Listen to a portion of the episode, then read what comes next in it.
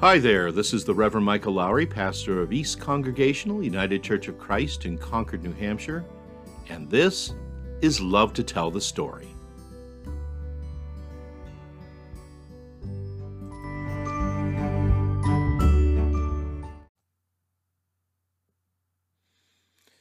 One of my favorite books back in my high school days of the mid 70s was one you might remember Jonathan Livingston Seagull.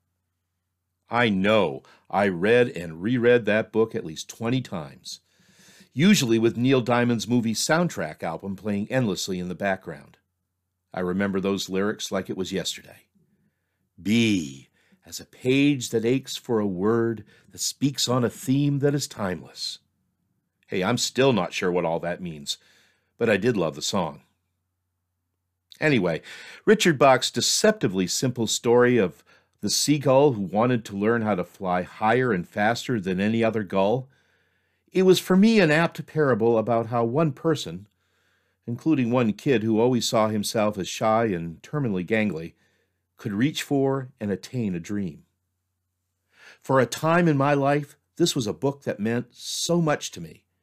I even remember memorizing entire sections of it for a speech contest my sophomore year. And I know it meant a lot for a great many people around me in that era, but often for very different reasons than mine. In fact, I remember well that during the one particular summer when that book was doing the rounds amongst friends and neighbors, everyone seemed to have something to say about Jonathan Livingston Seagull. One friend was quick to point out to me that Bach had essentially retold the gospel story, using an outcast seagull as the Christ figure.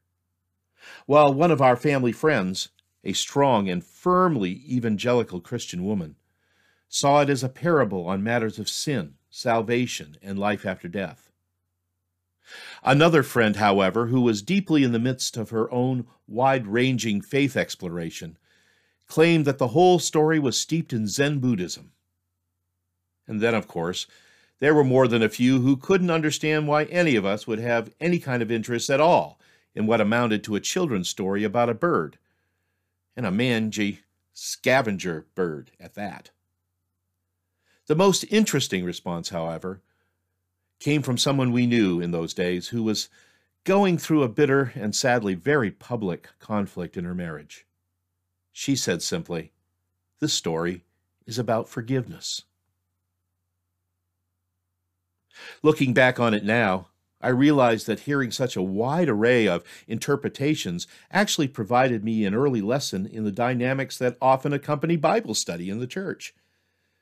Indeed, over the years, pastorally and otherwise, I've had many opportunities to engage in sharing and discussion as to the meaning and message of Holy Scripture.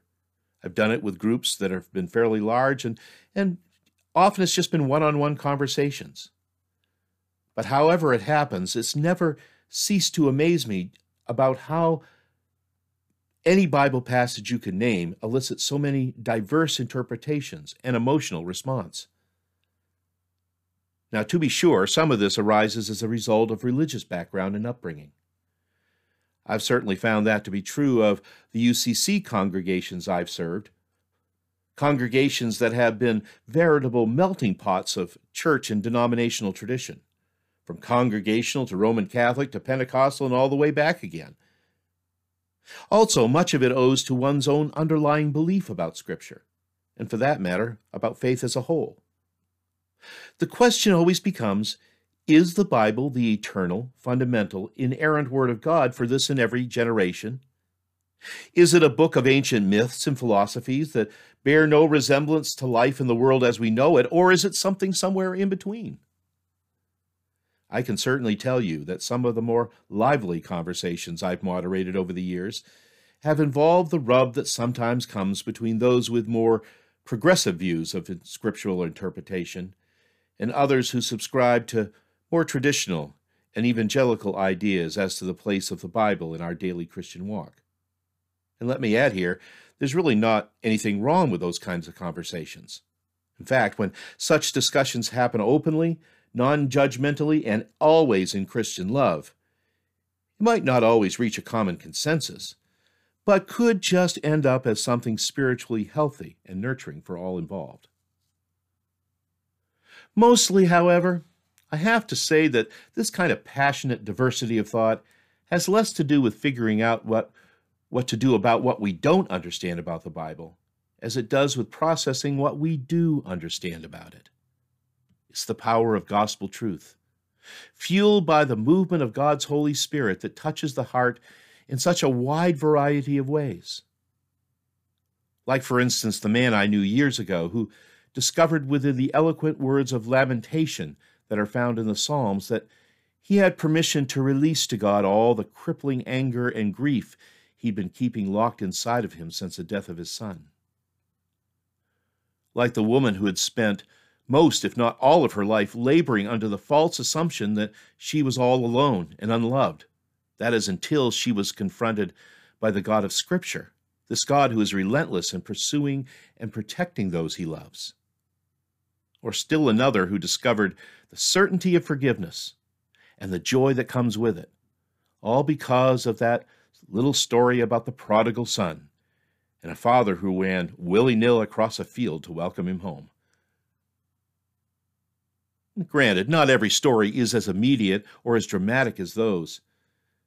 But I can tell you about so many times when God's Word got through. It got through in ways that no one ever expected. I suspect that's why Jesus' ministry included so many different ways of teaching. From his often biting interpretations of the law and the prophets to the truths he only divulged in parables. Though Jesus' hearers might have reacted to what he had to say in a wide variety of ways wonder, amazement, disbelief, and in the case of some scribes and Pharisees, even anger. Nonetheless, when Jesus was teaching, there was also this very good and glorious chance that someone would have ears to hear. And that's why, whenever I'm sitting around a table with church folk, Bibles open and wrestling together with the text of one scriptural account or another, I tend to lean in close when someone starts to say, Well, maybe I'm wrong, and I probably am, but here's what I think it means. Because that's a very good sign that the Spirit is moving and that God might just be at work at that very moment.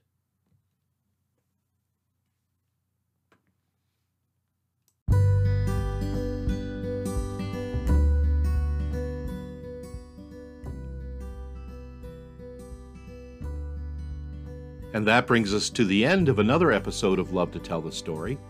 This is Michael Lowry. I thank you for listening today, and until next time, may God bless you with a great day. Talk to you soon.